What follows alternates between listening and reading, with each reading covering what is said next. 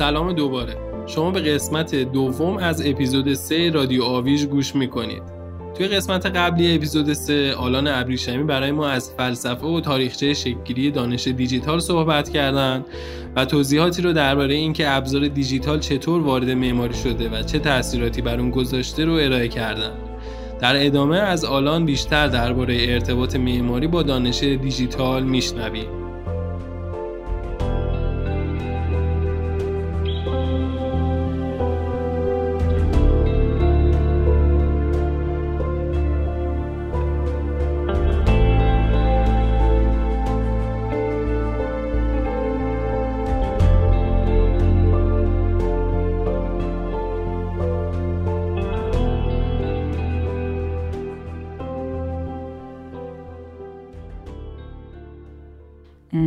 یه بحث ارزش‌گذاری داریم با هم دیگه در مورد اینکه اصلا این اتفاق اساساً استفاده دیجیتال توی معماری اتفاق خوبی بوده یا نه. این سوالی که من میخوام بپرسم. ما برگردیم به اون صحبت آخری که داشتیم در مورد اینکه تصور رو استفاده از دیجیتال فراهم کرد برای معماری.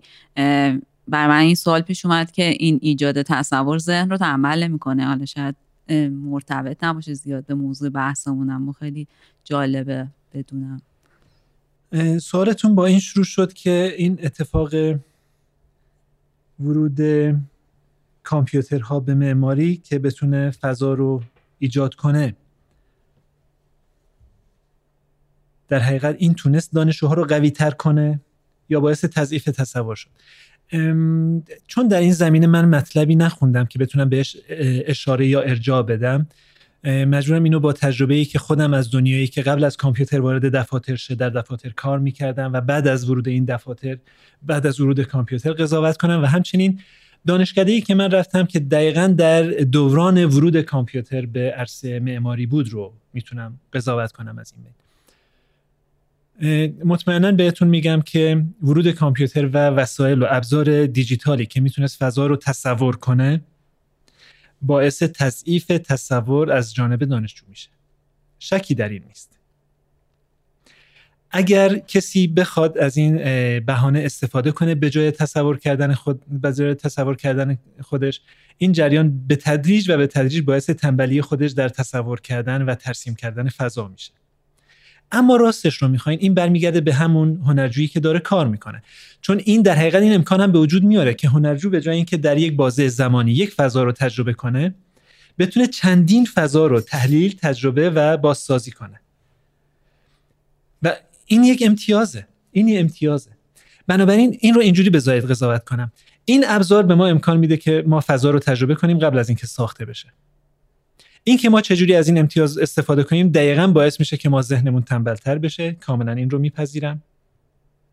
یا این که ذهنمون رو وادار کنیم که با ساختها، با خلقها و با پویشهای جدید تعداد بیشتری پویش و کار انجام بده، و مطمئناً انجام دادن تعداد بیشتر در این عرصه خلاقیت به معنی تمرینه، به معنی بالا بردن مهارته. همچنان که می‌بینیم ما روی موسیقی، روی خطاطی، روی نقاشی یا روی هر چیز دیگه‌ای اصل رو بر انجام دادن تمرین می‌ذاریم، چون هیچ کسی خطاط، نقاش، موزیسین از مادر زاده نشده و همه اینا در اثر تمرینن. جنبندی بکنم میگم که بله، این ابزار باعث تضعیف خلاقیت ذهنی میشه، مگر اینکه دانشجو خودش بخواد تلاش کنه، و در اثر تلاش این ابزار باعث تسریع انجام تجربه کردن میشه. پیرو همین موضوعی که الان شما راجبش صحبت کردین، یه سری از اساتید معماری این گزاره رو مطرح میکنن که اساساً اندیشه به اون شکلی که با استفاده از در واقع قلم روی کاغذ منتقل میشه به هیچ وجه با استفاده از ابزار دیجیتال منتقل نمیشه. اما من شخصا خودم هیچ وقت منطقی این موضوع رو درک نکردم. حالا خواستم از شما بپرسم که آیا این ارتباط داره به همین موضوع که میفرمایین که ذهن رو تنبل میکنه ابزار دیجیتال، یا دلیل دیگه پشت این موضوع هست؟ اینجا دو چیز هست که من میخوام بهش برگردم. ما همش میگیم ابزار دیجیتال، منظورمون ابزار کامپیوتریه. حالا اینکه دیجیتال یا آنالوگ بودنش خیلی در این بحثی که داریم می‌کنیم مهم نیست. ابزاری که منطبق بر منطق ریاضی ان و میتونن کارهای دیگه‌ای انجام بدن. این یه موضوع دیگه، این که خیلی‌ها بر اساس چیزی که یاد گرفتن و تا الان بر اساسش تلاش کردن اصرار دارن که همون راه رو نگه دارن. به عنوان مثال ما در موسیقی میشنویم که به تار میگن ساز سنتی و اغلب کسایی که ایدئوگرام های اسلامی دارن با تار مشکلی ندارن ولی با سازی مثل گیتار مشکل دارن. خب دلیلش اینه زمانی که اونها به دنیا آمدن تار بود ولی گیتار نبود، ولی برای آیندگان زمانی به دنیا میان که هر دوتاش هست و هیچ کدوم از این سازها در صدر اسلام وجود نداشته که بشه اون زمان ما نظر خود چیزها رو دربارش بدونیم، اولیا رو دربارش بدونیم. خب این هم همین شکلیه. ما میدونیم که نقشه ها از اول مثلا مصریان باستان نقشه میکشیدن، اجرا میکردن، از قلم و کاغذ که استفاده نمیکردن چون قلم و کاغذی وجود نداشته. خب الان ما بیایم بگیم طراحی معماری اصیل اونیه که مصریان باستان انجام میدادن، پس ما از قلم و کاغذ استفاده نکنیم. یا در موسیقی بگیم مثلا موسیقی گرامافون مثلا اصالت بیشتری داره، مثلا موسیقی دیجیتال که داره روی فلش ضبط میشه اصلا اصالت نداره. خب بچه من وقتی به دنیا میاد که اصلا نه موسیقی گرامافونی یا گرافامونی باقی مونده نه فلشی، همه چی مثلا کلاود شده و شما فقط با یک دیوایس پریفرال کلاود بیس میتونید به هر موسیقی دسترسی پیدا کنید. بچه من این اصالت دیگه براش مهم نیست. خب این یه طرف قضیه است. یه طرف قضیه اینه که تقریبا همه هنرمندان دنیا به خلق اثر هنری به وسیله دست معتقدن. من به شخص خودم معتقدم. ولی این باعث نمیشه از امکانات ریاضی که کامپیوترها با محاسبات پیچیده یا جنریت پیچیده یا بحث میکنی با هوش پیچیده که استفاده میکنن در اختیارم میذارن استفاده نکنم. من خودم میتونم یه چیزی رو خلق کنم. کامپیوتر هم میتونه به من یه کمکی بکنه. چون اون کامپیوتر و اصالت خلق بشری نداره من ازش استفاده نکنم. بنابراین هیچ ساختمانی در تهران ساخته نمیشه چون همه ساختمان‌های حداقل 20 سال اخیر تهران داره به وسیله کامپیوتر محاسبه میشه. شما حسابشو بکنین، اینو نگه داریم، محاسبه مثلا سازه یک ساختمان رو موکول کنیم به محاسبه با دست، چون محاسبه با دست و مغز اصالت داره، محاسبه با کامپیوتر اصالت نداره. یا اینکه بگیم طراحی کردن یک خلق هنری، طراحی کردن دست ممتازتر از طراحی کردن کامپیوتر. بله من اینو قبول دارم، ولی وقتی کامپیوتر میتونه کامپیوترهایی برای من در کنار این طراحی بذاره که من طراحی بهتری انجام بدم، حتما من این کارو میکنم. بعدن درباره طراحی محض با دیجیتال حرف میزنیم و اونم ارزشگذاری های خودش رو داره. بنابراین من بخوام این قضیه رو جنببندی کنم، اینو این شکلی جنببندی میکنم که خیلی از مخالفت‌هایی که با ورود دنیای دیجیتال به بحث طراحی معماری وجود داره به دلیل ضعف ابزار دیجیتال در اوایل راه بود. مثلا ابزار دیجیتال با ساختن خطوط منحنی مشکل داشتن.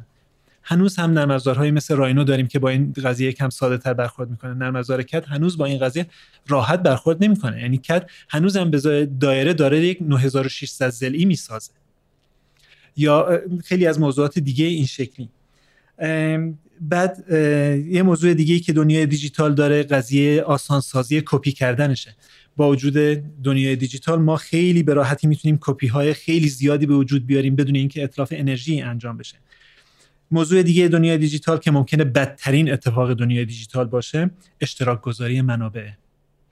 شما میتونید به منابع حاصل سالها تلاش یک طراح با یک کپی کردن فلش یا از اینترنت دانلود کردن دسترسی داشته باشید. از طرفی این برای آموزش خوبه، از طرفی این برای حفظ معنوی اثر، حفظ اثرات معنوی اثر بده.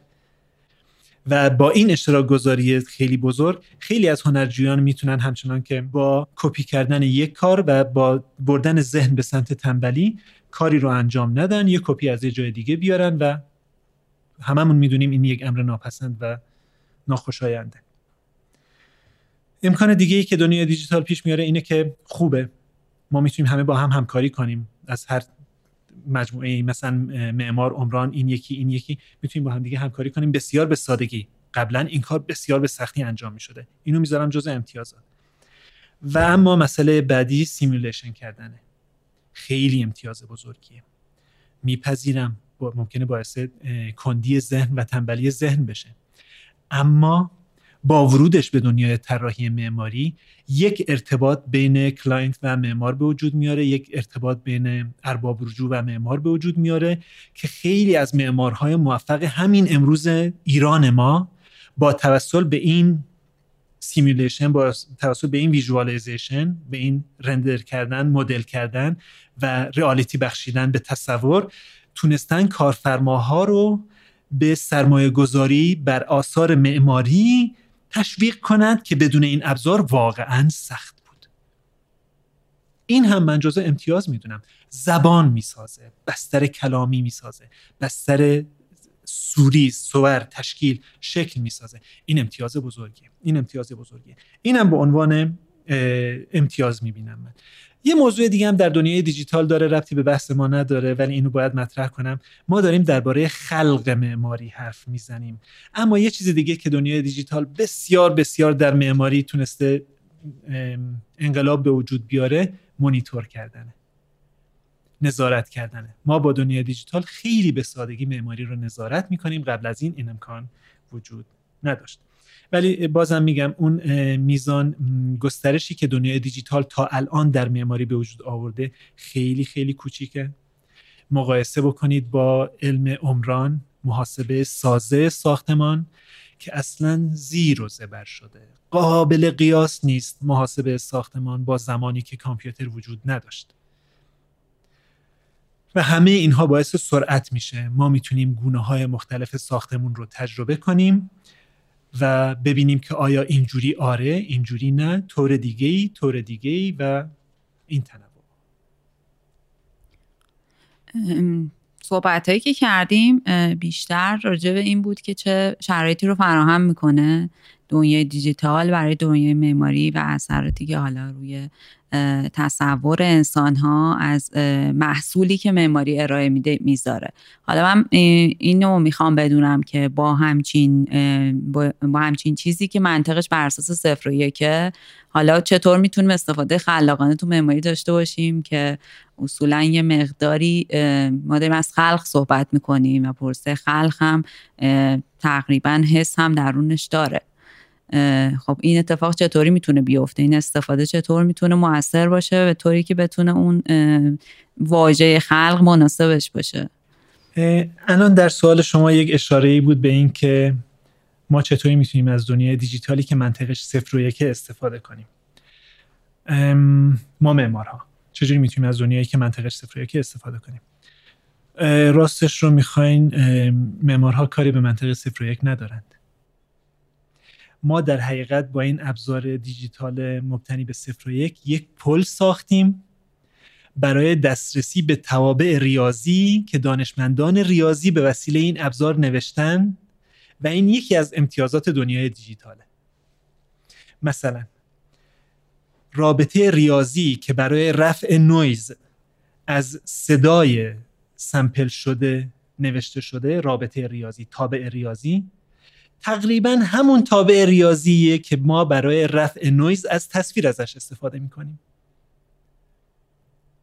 بنابراین ما معمار میتونیم به وسیله دنیای دیجیتال دسترسی پیدا کنیم به اون تابعی که برای رفع نویز نوشته شده و این خیلی امتیاز بزرگیه، خیلی امتیاز بزرگیه.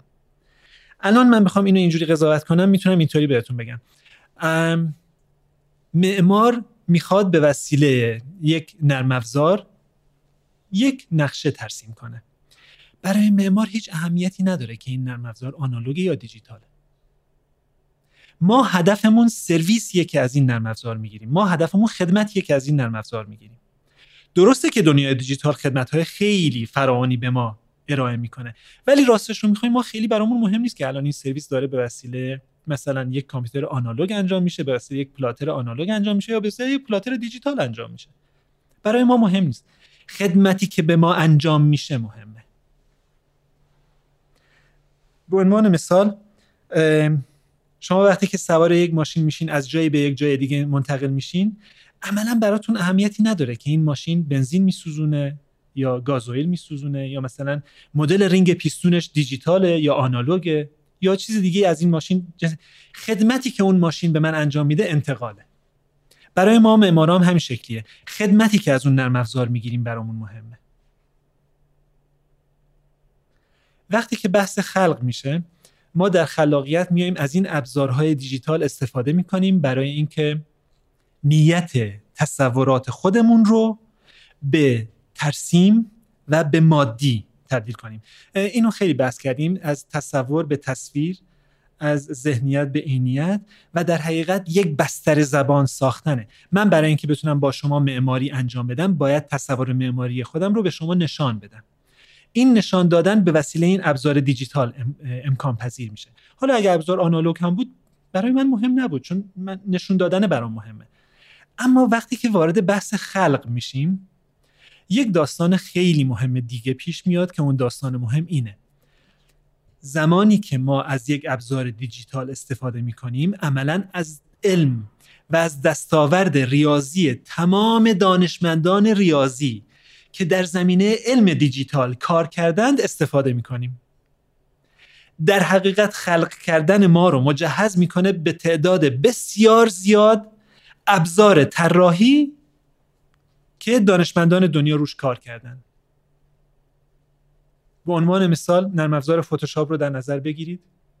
شما یه تصویر بسیار ساده رو وارد دنیای فتوشاپ میکنید، تعداد بسیار زیادی ابزار در اختیار دارید که اون تصویر رو تغییر بدید، به وسیله‌اش یک تصویر جدید خلق کنید، و تعداد بسیار زیادی فیلتر در اختیار دارید. هر کدوم از اون فیلترها یک سری فرمول‌ها و توابع ریاضی هستن که شما ازش استفاده میکنید.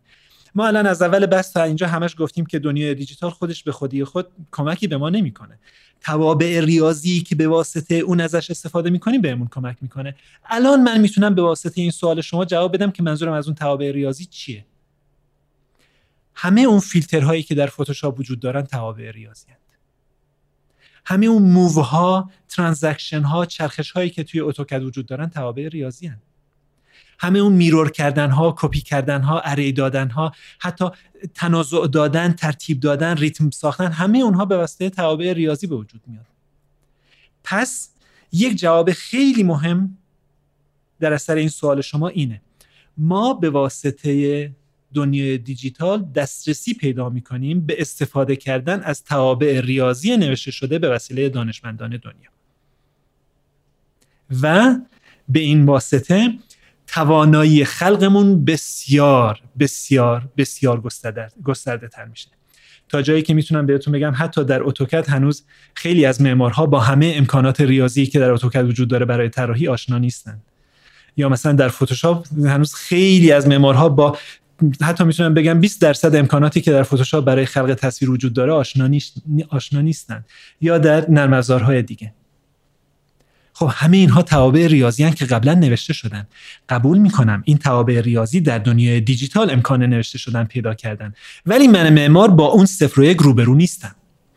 با توابع ریاضی که به وسیله اون دانشمندان نوشته شده روبرو هستم که برای من کارهای بسیار گسترده‌ای میکنن و در بسیاریشون در دنیای الان برای من تنظیمات وجود داره. من از یک فیلتر استفاده میکنم، امکان اینو دارم که از اون فیلتر با تنظیمات خودم استفاده بکنم. یعنی اصلا میزان خلق و میزان خلاقیت رو بسیار بسیار بسیار زیاد میکنه، گسترده میکنه، و اینا همش ابزاره. خودش به خودی خود خلق نیست، خودش به خودی خود خلاقیت نیست. فقط به جای این که شما رو ببره در یک گاراژ نجاری که چند تا اره و ابزار نجاری وجود داره، شما رو میبره به بزرگترین کارخانه موجود نجاری دنیا با تمام ابزار نجاری که دانشمندان ریاضی توابعشون نوشتن. بنابراین دنیای دیجیتال با این توصیف برای خلاقیت ما تولید ابزار میکنه. اخیراً با به وجود آمدن هوش‌ها دارن تلاش میکنن که تولید همکار بکنند. هنوز این قضیه خیلی پیش نیامده، اگه پیش اومد در سوال‌ها براتون توضیح میدم. خب الان اگه نتیجه گیری کنم از جواب این سوال، باید بهتون بگم که ما به واسطه ابزار دیجیتال دسترسی پیدا میکنیم به آخرین نوشته های دیولوپرها، برنامه نویس ها و کسانی که در این صنعت در اپتیموم تلاش هستند، این جلوبرنده مرزهای دانش هستند، و بلافاصله به صورت یک برنامه، به صورت یک پلاگین به دست ما میرسه و ما میتونیم باهاش ارتباط برقرار کنیم در ساختن یک فضا، در ساختن یک اثر معماری یا هنر معماری و بعد میتونیم به وسیله همین دستگاه اون رو شبیه سازی کنیم، نتیجه اش رو ببینیم. خب پس خیلی ساده بخوام اینو بگم، اینطوریه که اگه یه پلاگینی اومد باید همین امروز ازش استفاده کنین، چون اگه امروز استفاده نکنین فردا یه نفر دیگه استفاده کرده باهاش یک اثر معماری خلق کرده. این دنیای دیجیتال این شکلیه. یک رابطه ریاضی نوشته میشه که ما الان اسمشو میذاریم پلاگین فلان و امشب به دست شما میرسه. شما همین امشب باید این پلاگین رو یاد بگیرین باهاش کار کنین، چون فردا کسی دیگه این کارو کرده. نتیجه گیری میکنم دنیای دیجیتال برای خلاقیت کاری که کرده اینه که ما دسترسی بسیار سریع داریم به توابع ریاضی که دانشمندان ریاضی میسازن در این دنیا. ثانیاً این که فوراً این توابع در دنیای اینترنت آموزش براش به وجود میاد و ما فوراً دسترسی داریم به آموزش‌هاش. و نهایتاً نکته سوم این که ما فوراً میتونیم اون توابع رو تجربه کنیم، یعنی فوراً میتونیم اون رو بگیریم، نصب کنیم، روی خلق فضامون به کار ببریم و نتیجهش رو به واسطه موتورهای رندر یا نرم افزارهای شبیه ساز ببینیم. خب دیگه یک نفر خلاق چی میخواد؟ برای خلاقیت بیشتر از این چی میخواین؟ ابزار، آموزش، زمان و تجربه کردن.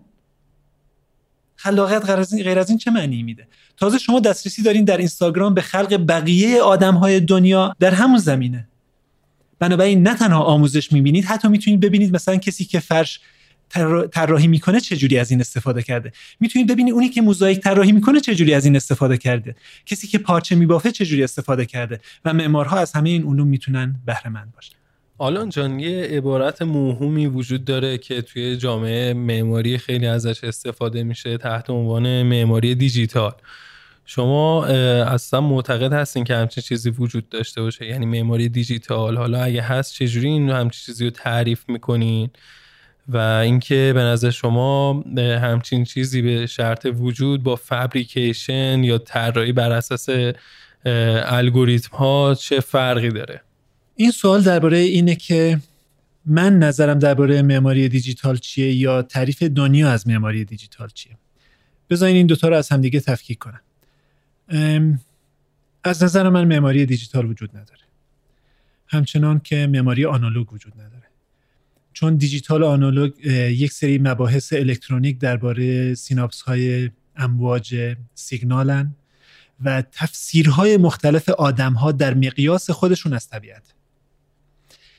چند لحظه پیش بحث اینو کردیم که صوت رو ما به سامپل ریت 44000 در میاریم. خب ممکنه اگر موجودی مثل زنبور عسل تبدیل به موجود فکور دنیا میشد و عقل میگرفت و منطق پذیر میشد، سامپل ریتی که اون میتونست بفهمه مثلا 256 کی بود.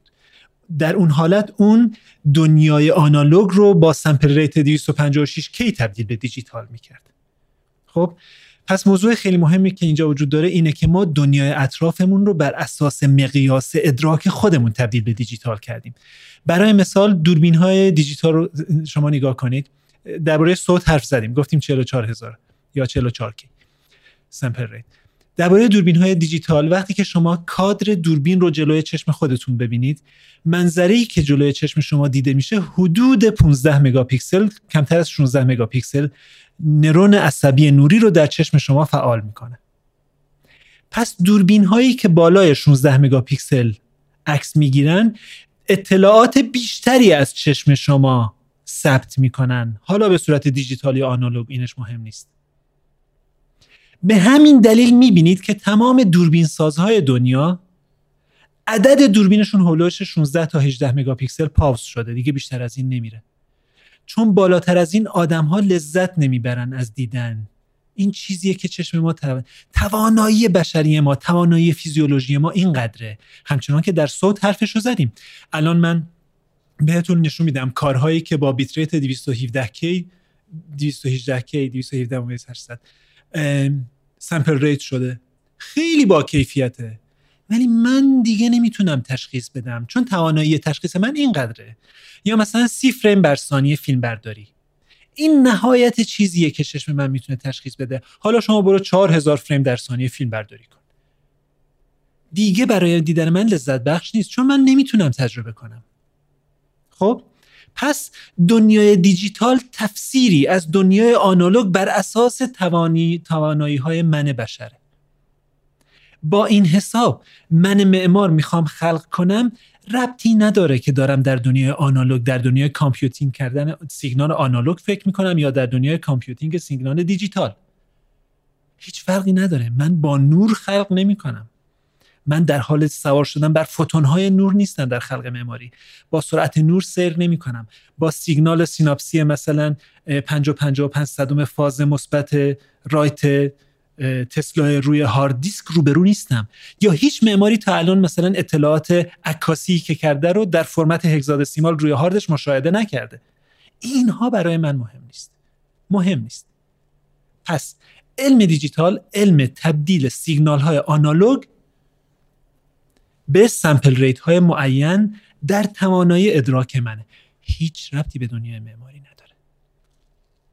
اما من خودم حدود 1 سال قبل با این تعریف روبرو شدم در اینترنت. فکر می‌کنم ویکی‌پدیا بود، بعد راهنمایی داد من رو به سری سایت‌ها.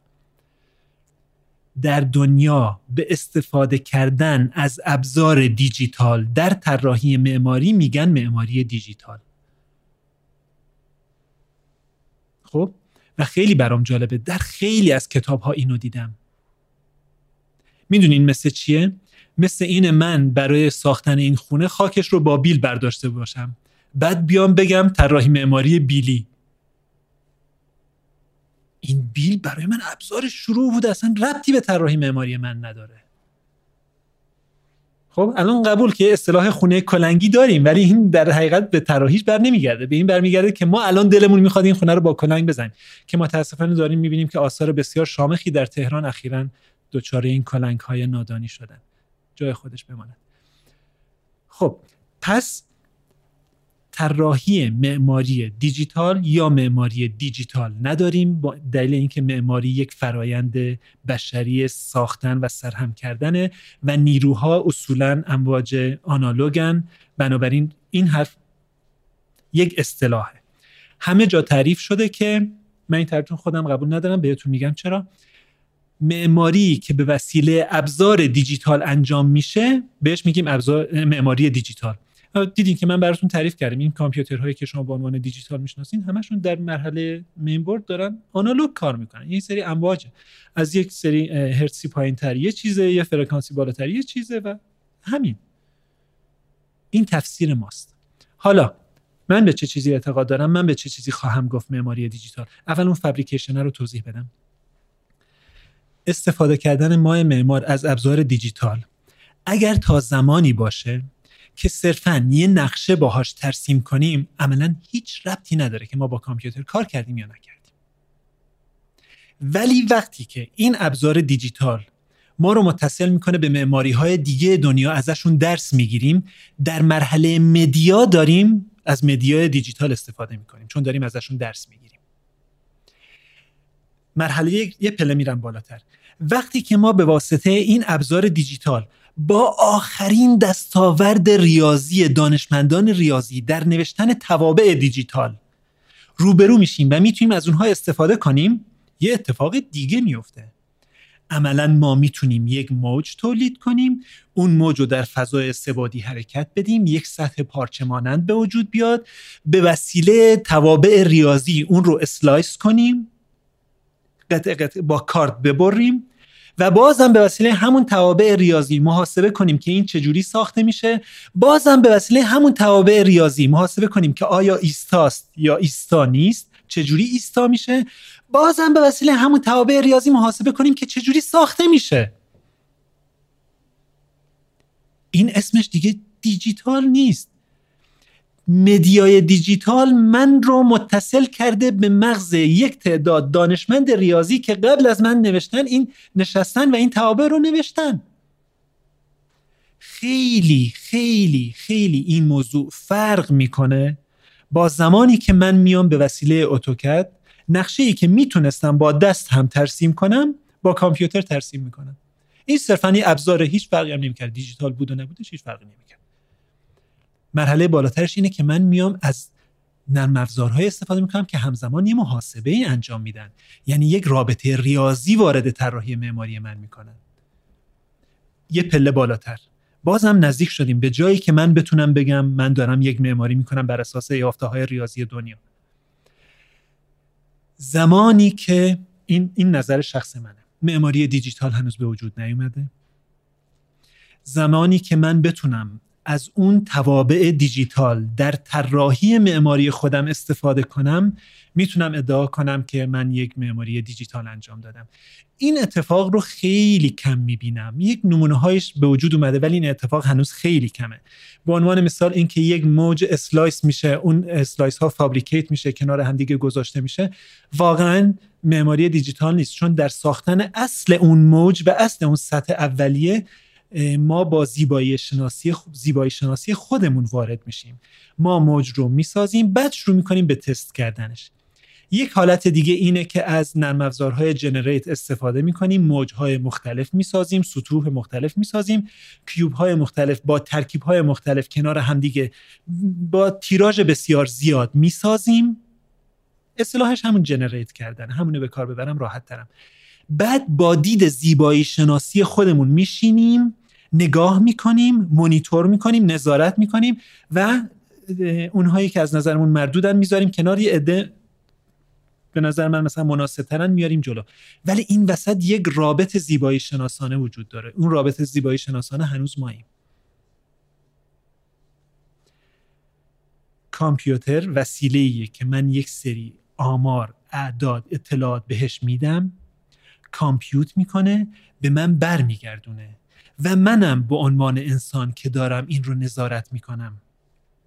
هرگاه کامپیوتر همزمان با من در فرایند طراحی اطلاعات رو گرفت، پروسس کرد، نتیجه داد و نتیجه رو بررسی کرد، من میتونم بگم یک قدم به معماری دیجیتال نزدیکتر شدیم. و بهتون میگم این اتفاق افتاده، در سوالهای بعدی بهش میرسیم که در این زمینه حرف میزنیم. من هنوز ندیدم معماری بر این اساس ساخته بشه.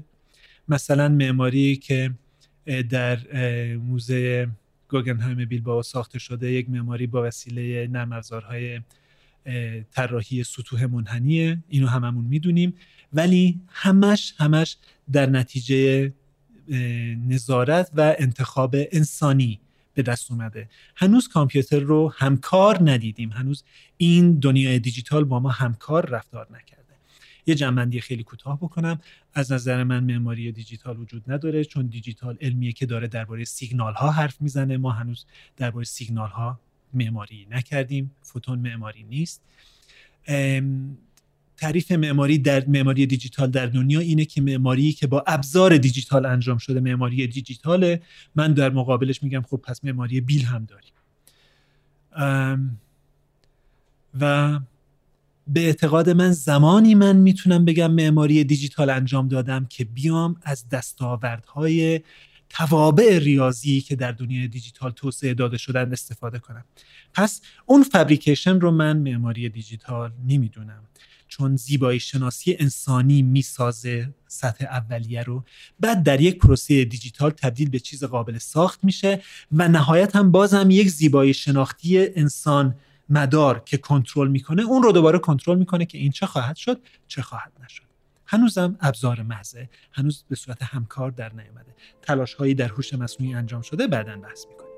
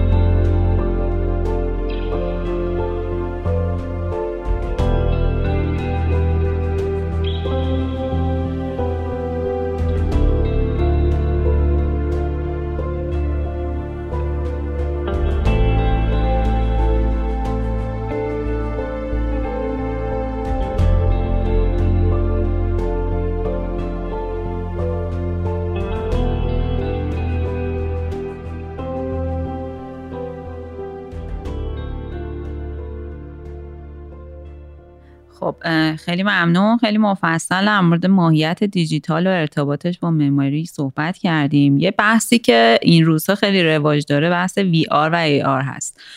شما تأثیر این VR و AR رو توی زندگی انسان چطور می‌بینید یا توی مموری؟ هر دوتای این مدیاهای جدید VR و AR با بحث ریالیتی کار میکنن.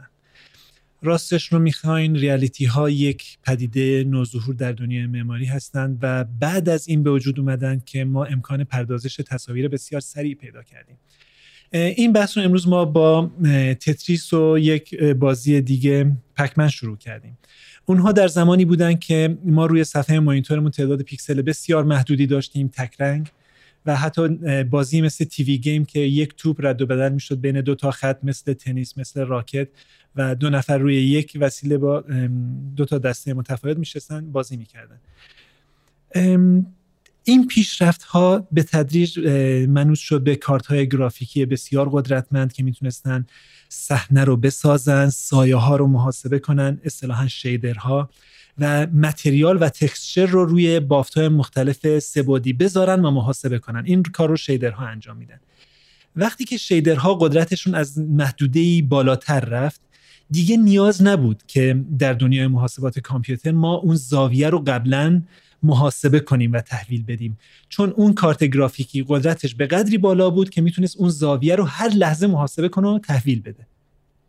پس ما تونستیم وسیله‌ای بسازیم که بینندمون در آن واحد سرش رو بچرخونه و اون تصویری که ما می‌خوایم در اون دنیای معماری براش بسازیم در آن براش پردازش بشه و نمایش داده بشه.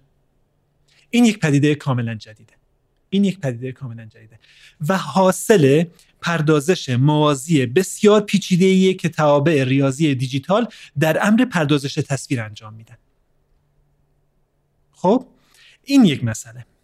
پس VR و AR که به وجود میاد زمانی که پردازش تصویر به قدری بالا میره که ما میتونیم هر زاویه‌ای رو از هر جسمی در آن واحد به سرعت 30 فریم در ثانیه در یک پیکسلاژ معین که معمولاً 2 مگاپیکسل فول HD محاسبه کنیم. این تاریخش. برمیگردیم به اینکه اینها چی هن؟ AR یا Augmented Reality برای نمایش دادن اجسام سه‌بعدی در دنیایی که ما حضور داریم به کار میره. من به شخصه فکر میکنم AR آینده زیادی نداره. نهایت AR همین چیزیه که الان ما داریم میبینیم. بنابراین من تصورم اینه که AR در جامعه آینده ما خیلی شخصیت بیشتر از این چیزی الان هست نداره. یک موضوع بسیار آموزشی قوی و یک موضوع پژوهشی بسیار ضعیف باقی خواهند ماند، همچنان که همین الان هست. مثلا ما میتونیم با AR یک مدلی رو نشون بدیم، بچرخونیم، از جهت‌های مختلف ببینیمش، یا حتی مثلا روش کلیک کنیم، کنکاش کنیم، یا همچین چیزایی انجام بدیم. ولی AR یک مشکل داره و اونم دریچه دیده.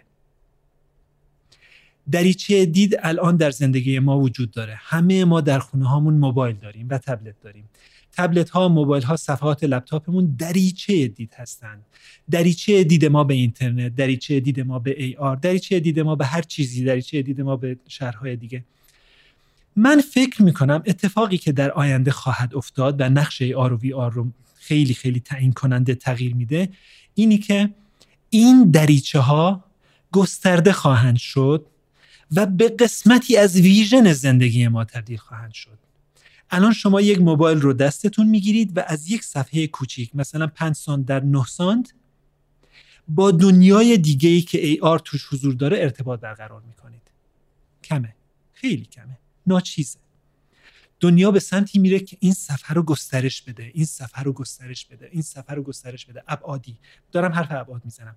این صفحه رو به مقداری گسترش بده که شما بتونید خودتون رو در اون محیط شبیه سازی شده تصور کنید. و این کاریه که VR میکنه. ویرچوال ریالیتی واقعا شما رو وارد اون دنیای دیگه میکنه.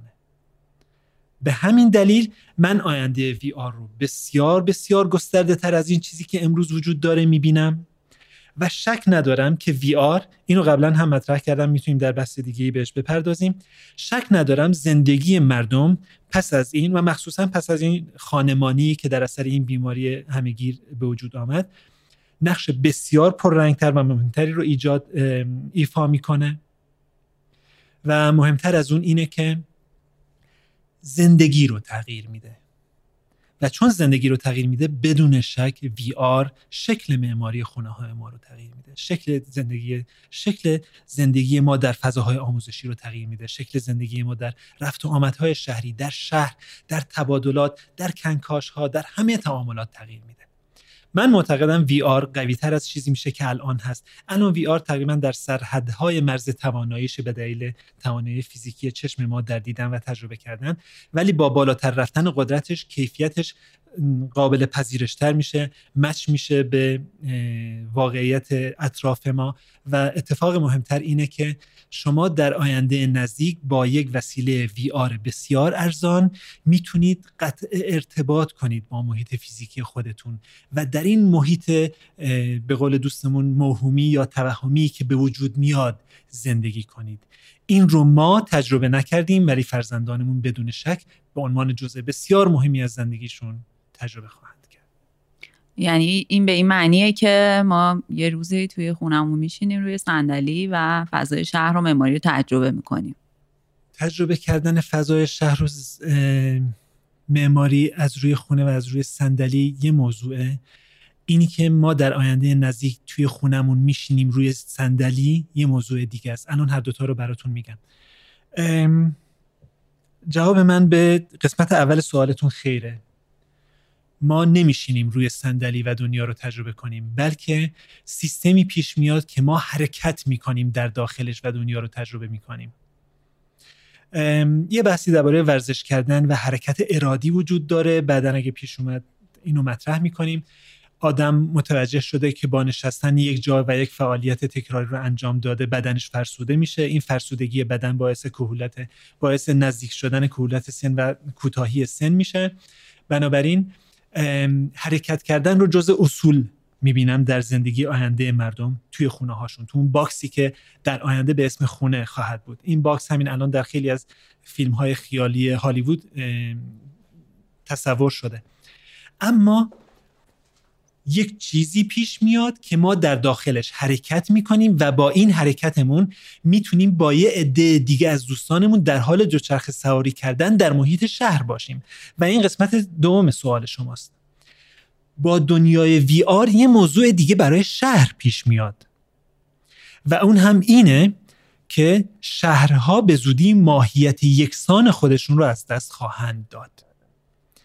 هر کدوم از ماها شهر رو بر اساس ذخیره فرهنگی و ذخیره تصور ایده خودمون طور متفاوتی تجربه خواهیم کرد، چون اون شهر درسته که طراحی شده ولی ممکنه در واقعیت وجود نداشته باشه یا ممکنه جدارهاش طراحی نشده باشن، اصطلاحاً طراحی خام ما در نرم افزارهای رندرمون.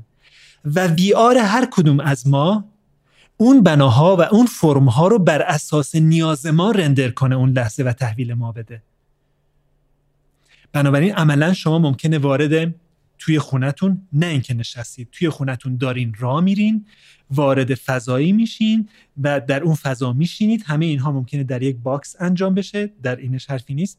ولی شما به سینمایی میرید که طراح معمار A طراحی کرده چون این رو میپسندید، در حالی که من که با شما همزمان دارم به همین سینما میام ولی منم در داخل خونه خودم، در باکس خودم و در VR خودمم، من وارد سینمایی میشم که شخص B طراحی کرده و شخص دیگه‌ای وارد سینمایی میشه که شخص C طراحی کرده. بنابراین عملا شهرهای آینده ما در این حال که یکسانند به دلیل اینکه در VR های متفاوتی رندر میشن، تصاویر متفاوتی به شخصهای متفاوت میدن. این یک امکان جالب داره و یک امکان وحشتناک داره. امکان جالبش اینه که هر بنا بارها و بارها توسط معماران میتونه طراحی شه. هر شهر بارها و بارها توسط شهرسازان میتونه طراحی شه. و شما میتونین این ورژن‌های مختلف رو در زمان‌های مختلف تجربه و زندگی کنید. و نکته وحشتناکش اینه که هیچ کدوم از ما شهر اون یکی رو تشخیص نمیدیم. و میزان بسیار زیاد اطلاعاتی که الان داره تولید میشه در آینده به نمایش عموم در میاد با VR. الان در دانشکده ما مرتباً بناهای مختلف برای یک سایت داره طراحی میشه ولی هیچکی در شهر اون سایت رو نمیبینه، درسته؟ با VR به زودی شما در شهر تعامل میکنید با شهر، ولی امروز میرید بیرون در اون فضایی که در خیابان ولیعصر به بچه‌های دانشگاه داده شده که مثلا طرح 5 طراحی کنند یا طرح 4 طراحی کنند. شما امروز یک شکل بیمارستان میبینید، فردا از اونجا رد میشید یک شکل دیگه میبینید، پس فردا رد میشید یک شکل دیگه میبینید و ممکن ازتون بخوان درباره این شکل‌ها نظر بدین. هر کدوم از اینها رو یک گروه دانشجویی یا یک گروه طراحی معماری طراحی کردند، ولی الان داره در آرشیو دانشکده‌ها خاک می‌خوره.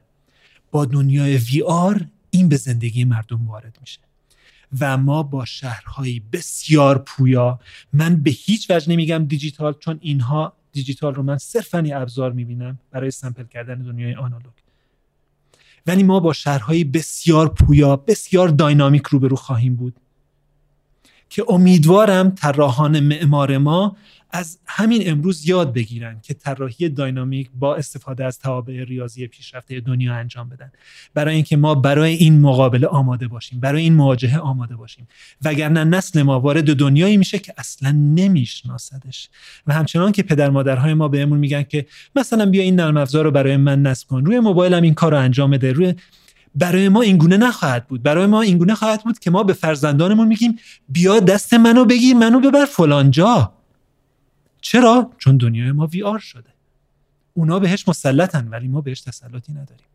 تصور بکنید شهری رو که معماری وی آر داره. شما در خونه خودتون یک خیابون رو بارها بارها بارها و بارها تجربه میکنید. متفاوت. مارک ویگلی توی خیلی از صحبتاش راجع به رابطه شهر و معماری با مدیا حرف میزنه. شاید به طور خاص بشه گفت که معتقده که شهر یه رسانه چند بعدی گفتمانه و آبجکت های معماری داخلش با همدیگه گفتگو میکنن. در واقع میشه گفتش که معتقده که شهرها اولین سوشال مدیا یا شبکه‌های اجتماعی بشرن. نظر شما حالا راجع به این عقاید مارک ویگلی چیه و به صورت کلی‌تر عقیدتون راجع به مدیا و ارتباطش با معماری چیه؟ قبل از داستان مدیا و معماری بریم سراغ شخص خود مارک ویگلی. ایشون فوق لیسانسشون رو سال تولد من گرفتن و از این نظر میشه گفت که این تفکر رو با این تجربه از کجا دارن میارن که به این نقطه رسیده.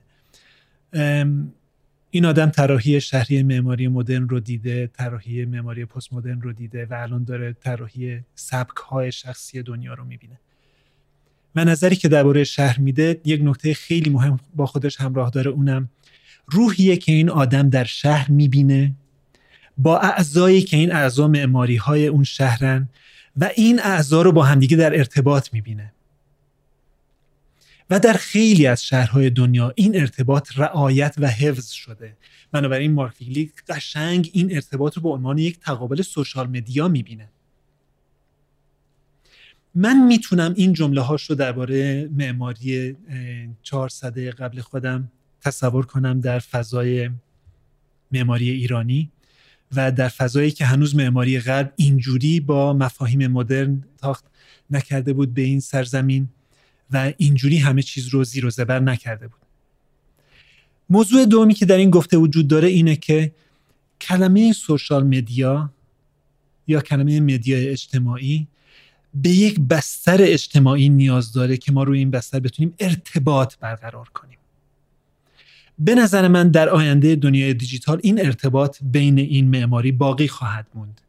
منتها این ارتباط همچنان که چیزی که در ذهن شماست متفاوته با چیزی که در ذهن منه، این ارتباط هم شکلش و شمایل معماریش، حاصل فرم، کانسپت و ایده نهایی، چیزی که من میبینم و ارتباطی که من تجربه میکنم متفاوته با چیزی که شما میبینید و ارتباطی که شما تجربه میکنید. بنابراین دقیقاً درباره این گفته مارک ویگلی میتونم بهتون بگم که ما سر انتهای یک تنه درخت نشستیم که این درخت تقریباً از همین سالهایی که ما داریم زندگی میکنیم داره به ساقه ها و به تعداد خیلی زیادی شاخه تقسیم میشه. شهری که من میبینم مثل شهری که شما میبینین نیست. شهر من هم تعاملات خودش رو داره، چون آدمهای مثل من اونها رو تصمیم گرفتن، رأی دادن.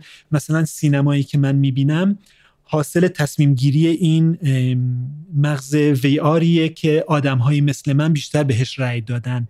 اگه یادتون باشه یه بحث هست درباره این که اینستاگرام میتونه آدم‌های کره زمین رو بر اثر 30 لایک اخیرشون که انجام داده دسته‌بندی خیلی دقیقی انجام بده و این وی‌آر بر اساس این دسته‌بندی منو میبره در اون شاخه. من آثار معماری رو میبینم که آدم‌های اون شاخه بیشتر لایک کردن و شما آثار معماری رو میبینید که آدم‌های مثل خودتون بیشتر لایک کردن. بنابراین رسما میتونم اینو اینجوری بگم که این گفته مارک ویگلی در این برهه زمان در انتهای تنه اصلی درختش قرار داره. از این نقطه به بعد این درخت اینجوری به شاخه ها و تنه‌های به ساقه ها و شاخه های مختلفی تقسیم میشه و هر کدومش برای خودش بستر گفتگوی خودش رو داره که از بستر گفتگوی دیگه کاملا مجزاست ولی پارادایم خودش رو داره و هر دسته از آدم ها در اون پارادایم خودشون زندگی میکنن. یکم وحشتناکه ولی این حقیقت ما به شدت داریم به سمتش میریم.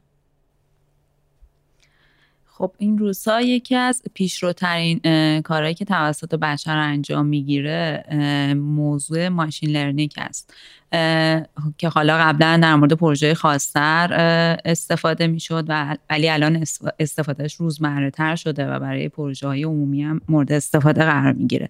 از یه طرف ما توی یکی از صحبت هامون توی یکی از اپیزودها با یکی از مهمونا این صحبت رو شنیدیم که یک روزی میرسه که داستان ساختمون سازی به دست هوش مصنوعی میفته و صرفاً معمارهای اندیشه ورز هستن که به فعالیت خودشون ادامه میدن. نظر شما در مورد این صحبت یا اصلا اساساً تاثیر استفاده که هوش مصنوعی توی معماری میکنه چی هست؟ آیا ممکنه که طراحی معماری از بین بره؟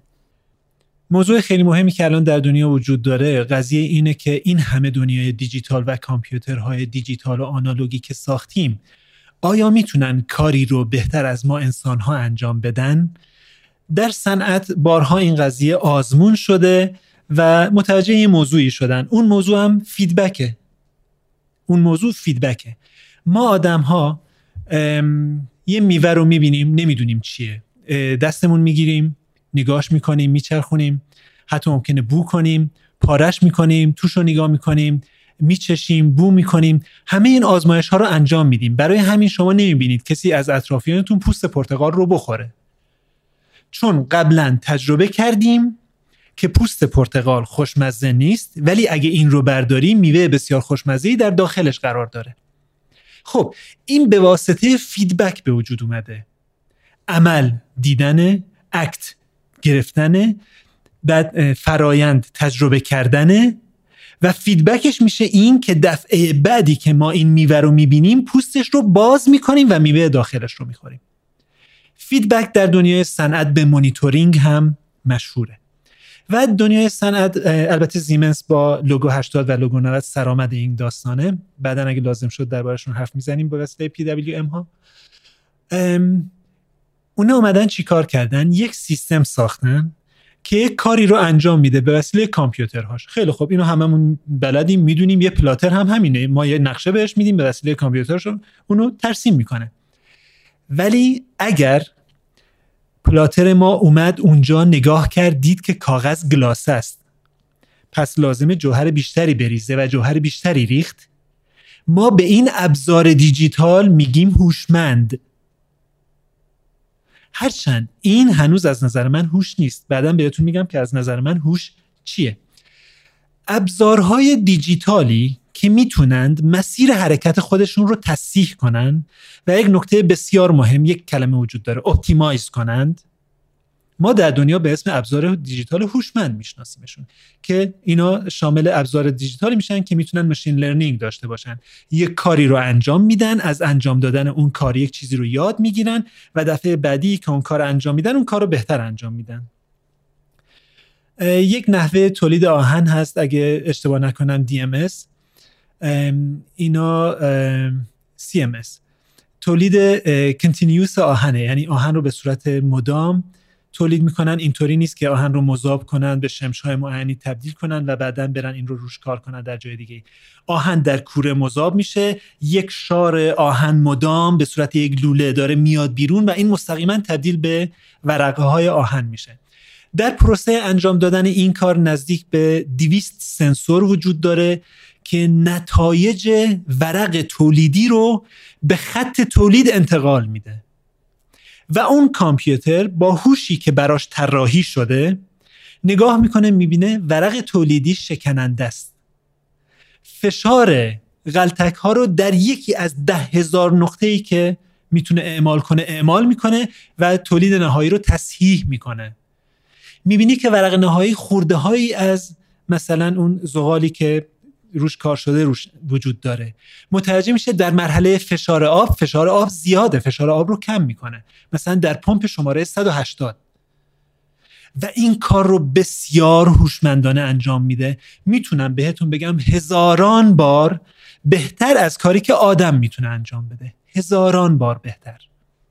اما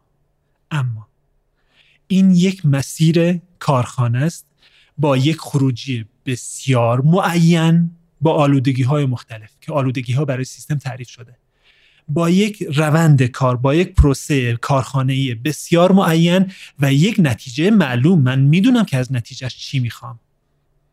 در دنیای معماری اینجوری نیست. یک ساختمان ساز اینطوریه. پس یک ساختمان ساز در دنیای معماری ناگزیر از فدا شدنه، چون ماشین این کار رو بسیار بهتر انجام میده. همین الانش پرینترهای سه‌بعدی این کار رو بسیار بهتر انجام میدن. همین الانش فابریکیت پیش ساخت سازی که در کلسپ انجام میشه این کار رو خیلی بهتر انجام میده از تولید کج و معوجی که ما داریم به وسیله کارگرهای بدون تخصص انجام میدیم. و حتی طراحی معماری بهتر انجام میشه. ولی همچنان که شما اشاره کردید برای یک ساختمان ساز این شکلیه، چون ورودی معینه، ابزار معینه، پولی که میخوایم خرج کنیم میخوایم بهینه باشه و نتیجهش هم تقریبا کم و بیش معینه و میتونم اینجا ادعا کنم که ربطی هم به خلاقیت نداره. یک پروسه کاملا با ورودی و خروجی معینه که ما داریم روش کار میکنیم دیگه. شما کجاش میخوای خلاقیت کنید؟ نمیخوام اسم مسکن و مهر رو بیارم، ولی واقعا مسکن مهر یکی از لکه‌های ننگینیه که تاریخ در معماری و شهرسازی ما خواهد نوشت. پس چه چیزی ما رو از اون ماشین متمایز میکنه که معمار باقی میمونه ولی ساختمان ساز خیر؟ این وسط یک چیز رو در داخل پرانتز بگم. ناسا داره روی ربات 3D پرینتی کار میکنه که بتونه ربات رو بفرسته مریخ و به وسیله خاکی که در مریخ وجود داره این ربات‌های دیگه‌ای بسازه که اون ربات‌ها خانه‌هایی برای سکونت 30 نفر در مریخ بسازن. یعنی در حقیقت ناسا داره هوش رو منتقل میکنه، ماشین لرنینگ رو داره منتقل میکنه، داره با انتقال دادن اطلاعات اونجا موجودی میسازه که اون موجود برای ما شهر بسازه. مقایسه کنید این رو با چیزی که الان در شهر ما مصطلحه، خانه‌های هوشمند. بعد میگی خب آقا این خونه هوشمند چیش هوشمنده؟ این شوفاژهاش رو خودش کنترل میکنه. خب عزیز من این کجاش هوشمندی شد؟ این در دنیای کامپیوتر یک ایفه، ایف آی اف، اگر این گونه بود اون گونه کن. این هوش نیست. هوش اینه که شما یک مسئله‌ای رو به یک سیستم کامپیوتر بدین، اون یاد بگیره که این مسئله رو چه جوری بهتر حل کنه، اپتیمایز کنه.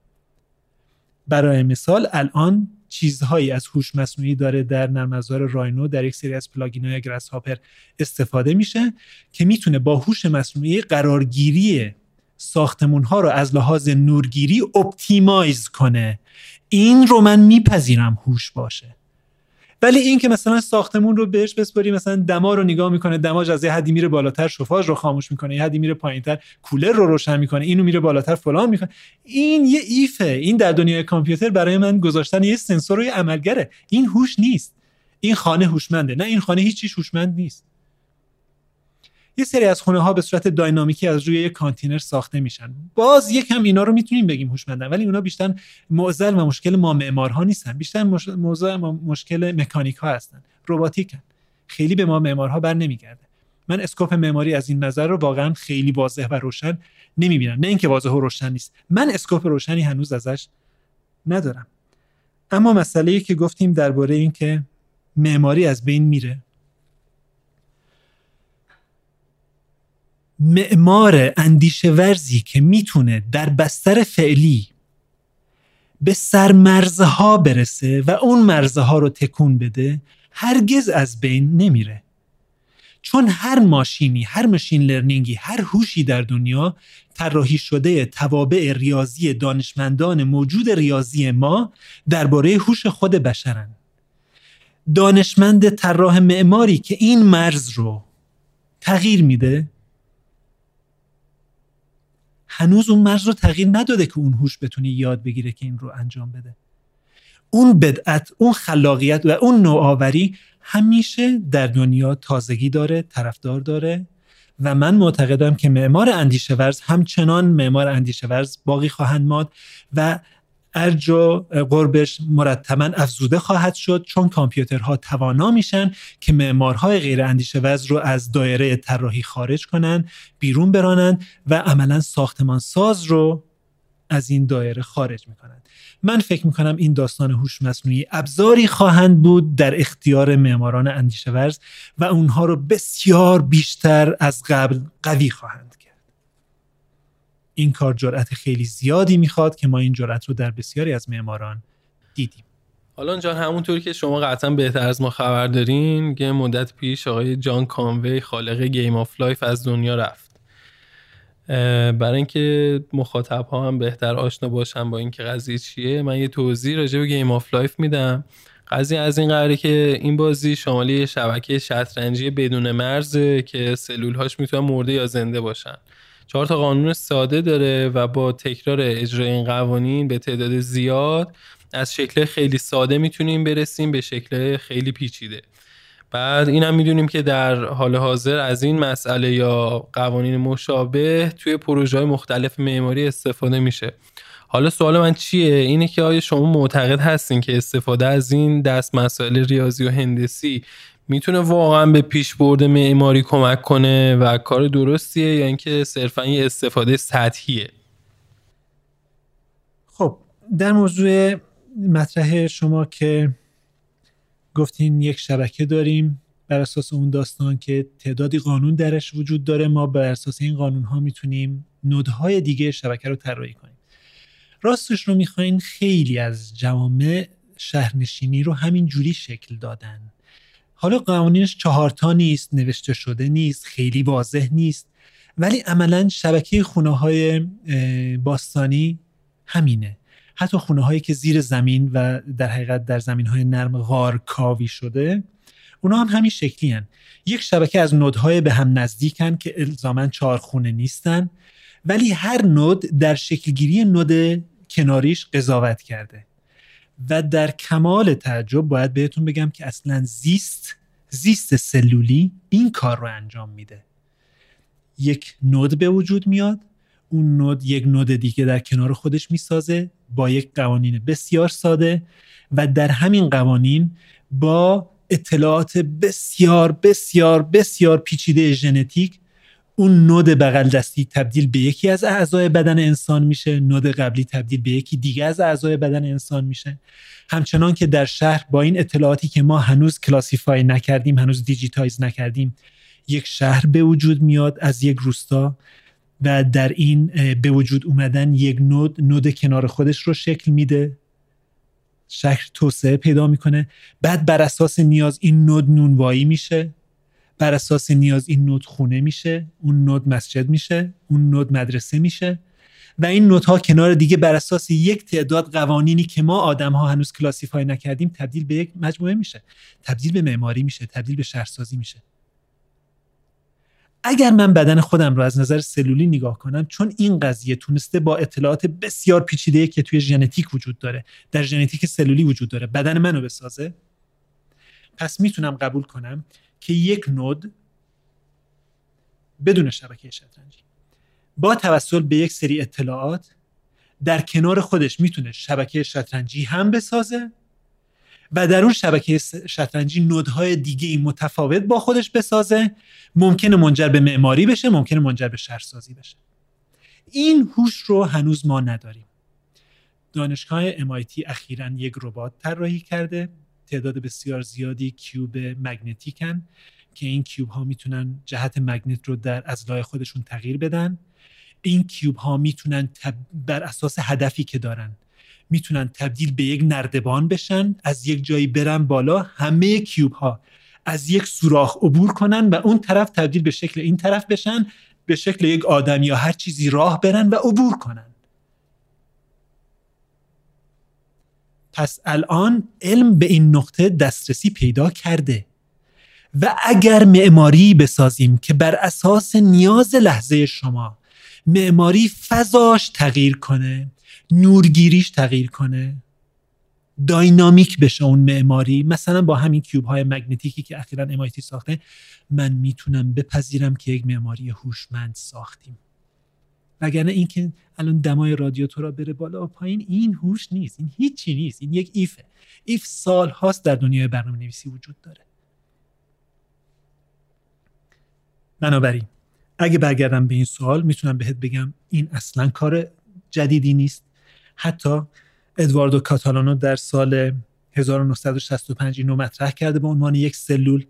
فابریکیت کردن این رو در 6 ضلعی و این آدم بدون کامپیوتر در سال 1970 یک مجموعه منتشر میکنه که 1600 تا از این سلول‌های خانه در اون طراحی شدن و بررسی زیبایی شناسی شدن، بررسی نورگیری شدن و همشون با تعداد معلومی از قطعات پیش ساخته بتونی و چوبی ساخته میشن. تعداد قطعات درست یادم نیست، فکر میکنم 172 تاست. بعداً در ریفرنس ها میتونم اینو براتون بفرستم که برای دوستانمون منتشر کنید. این کار سال 1970 بدون کامپیوتر انجام شده، یک کار کاملا دستیه. و وقتی که کنار هم قرار گرفتن این سلول ها رو میبینید، متوجه میشید که کاتالانو با شهر روبروه، یعنی داره معماری انجام میده ولی عملا با شهر روبروه. خب دنیای دیجیتال برای ما چی میاره؟ این قضیه گیم آف لایفی که مطرح کردیم برای ما چی میاره؟ الان بهتون میگم.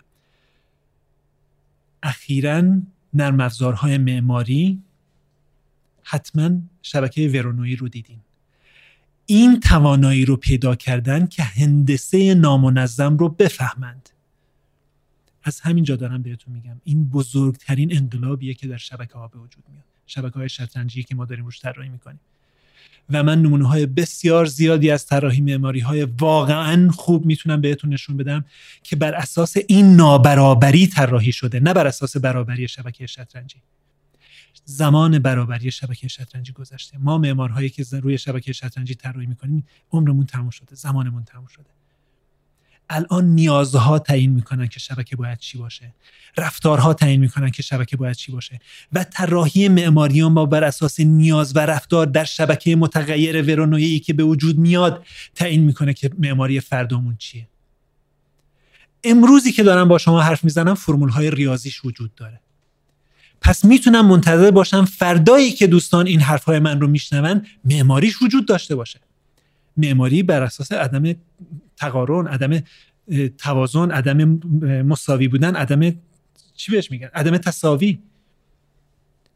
این نکته خیلی مهمیه، این نکته بزرگیه. بنابراین قدم بعدی ما بعد از این کاری که کاتالانو انجام داده اینه که ما با توابع ریاضی که الان در همه نرم افزارهای قوی هوش وجود داره بتونیم یک معماری بسازیم که در حین طراحی بتونه خودش رو مانیتورینگ کنه، ایرادهای طراحی رو همزمان با ما بررسی کنه، شبکه‌های متفاوتی بسازه. این شبکه متفاوت که بهتون میگم، زنده یاد میرزاخانی روی انعکاس‌های هندسی در منشور کار میکرد. مطمئنم این قضیه در معماری به زودی یک شبکه جدید خواهد ساخت که معماران دنیا ازش استفاده خواهند کرد. یادش زنده باد.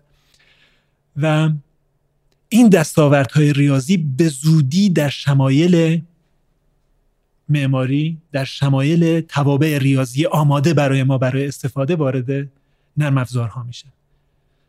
من معمار موفق رو برای فردا معماری میدونم که به این تکنولوژی های ریاضی، به این توابع ریاضی مسلط باشه. و این دنیای دیجیتال با مدیایی که ساخته ما رو بی‌نیاز از یادگیری ریاضی کرده. این هم نکته مهمی بود که دوست داشتم حتما مطرح بشه. معمارها ریاضی بلد نیستن، توابع انتگرال های دوگانه یا مثلا چیزایی از این دست یا حل ورونایی بر اساس 1/5 فاصله اصلا نیاز نیست، چون معمارها با تصویر نهایی کار دارن. خلق ما بر اساس ایستایی و تصویر نهایی، ما فضا رو میسازیم، ما کیفیت فضا خلق میکنیم. بنابراین خیلی طبیعیه که الان من دارم میبینم که معماری هایی که وجود داره به فرمول های ریاضی منطبق نیستن، در حالی که ممکنه مثلا از فرمول پرش کیهانی یا از فرمول های ریاضی عدم قطعیت ایده گرفته شده. ولی وقتی که من در دنیای موج، سیگنال و دنیای الکترونیک اینو بررسی میکنم، هیچ تعادلی وجود نداره، هیچ الگوبرداری مستقیمی نمیشه پیدا کرد، بلکه معمار از این مفهوم ایده گرفته برای کار خودش. این ایده گرفتن همچنان ادامه پیدا خواهد کرد با این دنیای اینستاگرام، اشتراک تصاویر، دنیای سوشال میدیا قوی‌تر، گسترده‌تر و گسترده‌تر میشه. و میدونید یکی از نکات خیلی مهم خلاقیت ترکیب ایده های موجوده. خلاقیت صرفاً به وجود آوردن یه ایده نیست. بعضی وقتا شما با ترکیب ایده هایی که وجود داره، مثل موبایل هیچ وقت هیچ کسی موبایل از صفر نساخته. یکی شبکه مخابراتی ساخته، یکی LCD ساخته، یکی تاچ ساخته، یکی پن ساخته، یکی باتری ساخته و یک نفر اینا رو جمع کرده، وسیله به اسم موبایل خلق شده. کار یک نفر نیست. این هم همین شکلیه. معمارها از پله هایی که دانشمندان ریاضی و فیزیک و شیمی جلوی پای ما میذارن به اسم توابع ریاضی در دنیای دیجیتال استفاده خواهند کرد و چیزهای متنوع دیگه ای خواهند ساخت. ولی انطباق 100% وجود نداره که از علم 0 و 1 من یک کار معماری ببینم. ارتباطی وجود نداره. از سیگنال اسیلوسکوپ من یک کار معماری ببینم. پاویون انگلیس در اکسپو رو بهتون پیشنهاد میکنم ببینید، اون فیبر نوری هایی که کنار هم دیگه چیده شدن. حتی معمارش اونجا ادعای استفاده کردن از تکنولوژی دیجیتال خاصی رو نداره، چون میدونه اگر ارتباط بده اینو به تکنولوژی دیجیتال خاصی، یکی مثل من پیدا میشه و بهش میگه که خب علم دیجیتال مثلا هرتز 51 با مثلا ویبریکیشن 2.2 اینو چه استفاده ای کردی تو؟ مثلا اسیلوسکوپ اینو نشون میده فلان چیز، این چه ربطی به معماری تو داره؟ ایده گرفتن با اینکه این از جای اومده باشه کاملا متفاوته. و من میبینم این رو که معمارها موفق میشن از ایده های ریاضی بیشتر از پیش استفاده کنن، مخصوصا معماران جوانی که فهم ریاضیشون بر صورت آپدیت تره و استفاده کردن از نرم افزارشون. خیلی خیلی ممنونم از این که اینقدر متواضعانه و اینقدر جامع و کامل علمتون رو به ما انتقال دادین. من به عنوان سوال آخر به رسم هر اپیزودمون میخوام بپرسم که آیا احیانا منابع خاصی جهت مطالعه بیشتر میتونین به ما و مخاطبینمون منتقل کنین یا نه؟ مرسی. نکته‌ای که من درباره منابع تقریبا در همه کلاسام مطرح میکنم اینه که در دنیای جدید که شما طبق سوالاتون اسمش رو گذاشتین دنیای دیجیتال، هیچ منبعی غیر از اینترنت وجود نداره. پس منبع فقط یکیه و اونم اینترنته که ما به واسطه هوش مصنوعی بسیار عجیب و غریبی که در نرم افزارهای سرور جستجوی گوگل وجود داره میتونیم واقعاً به هر چیزی دست پیدا کنیم. قسمتی از بحثایی که کردیم در زمینه دنیای دیجیتال بود. در این زمینه من پیشنهاد میکنم مقالات موجود در سایت فرادرس و زومیت رو دوستانمون ببینن. هر دوتای این سایت‌ها بسیار خوبی هستند، مخصوصاً زومیت که سالهاست داره تلاش میکنه و من واقعاً مطالب سطح پایین ازشون ندیدم. همه مطالبشون حتما ریفرنس داره و مطلب‌های با ارزش علمی رو مطرح میکنن. این از این قضیه. درباره سیگنال ها و دیجیتال سایت های الکترونیکی خیلی زیادی وجود دارن که در این زمینه کار کردن و شما میتونید صرفاً برای مطالعه آزاد بهشون رجوع کنید، چون اون سایت ها اغلب وارد مقولات کنترل ماشین میشن، مقولات کنترل سیگنال میشن که واقعاً به درد ما معمارها نمیخوره. بحث‌های بسیار پیچیده درباره درس سیگنال و دیجیتاله که اصلا مال ما نیست. همچنان که بهتون گفتم ما معمارها سرویس و خدماتی که میگیریم برامون مهمه. حالا اینکه این کامپیوتر آنالوگ یا دیجیتال چیزی رو تغییر نمیده. اما برای منابع معماری که پیشنهاد میکنم دوستان ببینن یا مطالعه کنن، یک سری آثار جدید معماری در زمینه پیکسلیت وجود داره، در سبک طراحی پیکسلیت وجود داره که این سبک رو طراحانش از همون بستر طراحی با دانش وارد این مجموعه شدن و پیش آوردن و اخیراً دارم میبینم که خیلی داره اشاعه پیدا میکنه. من دوست دارم که شنونده های شما این رفرنس ها رو پیگیری کنن و باهاش آشنا بشن. مطمئنم که موفقیت هایی پس این مطالعات خواهد بود.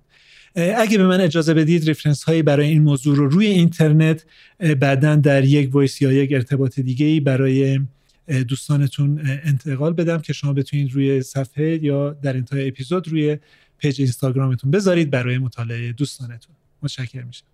خب خیلی ممنون بابت این چند ساعت خیلی جذاب و فکر میکنم که میتونه از چند ساعتهای جذابی باشه، خیلی جذابی باشه که ماها میتونیم تجربهش کنیم. بازم ممنون ازتون. امیدوارم که توی فرصتهای بعدی هم ازتون کمک بگیریم. متشکرم از شما، خوشحال شدم. براتون آرزوی موفقیت میکنم و همچنین امیدوارم که این راهی رو که پیش گرفتین هر روز پربارتر و قویتر از پیش بتونید پیش ببرید و برای دانشجویان معماری ایران مفید باشه.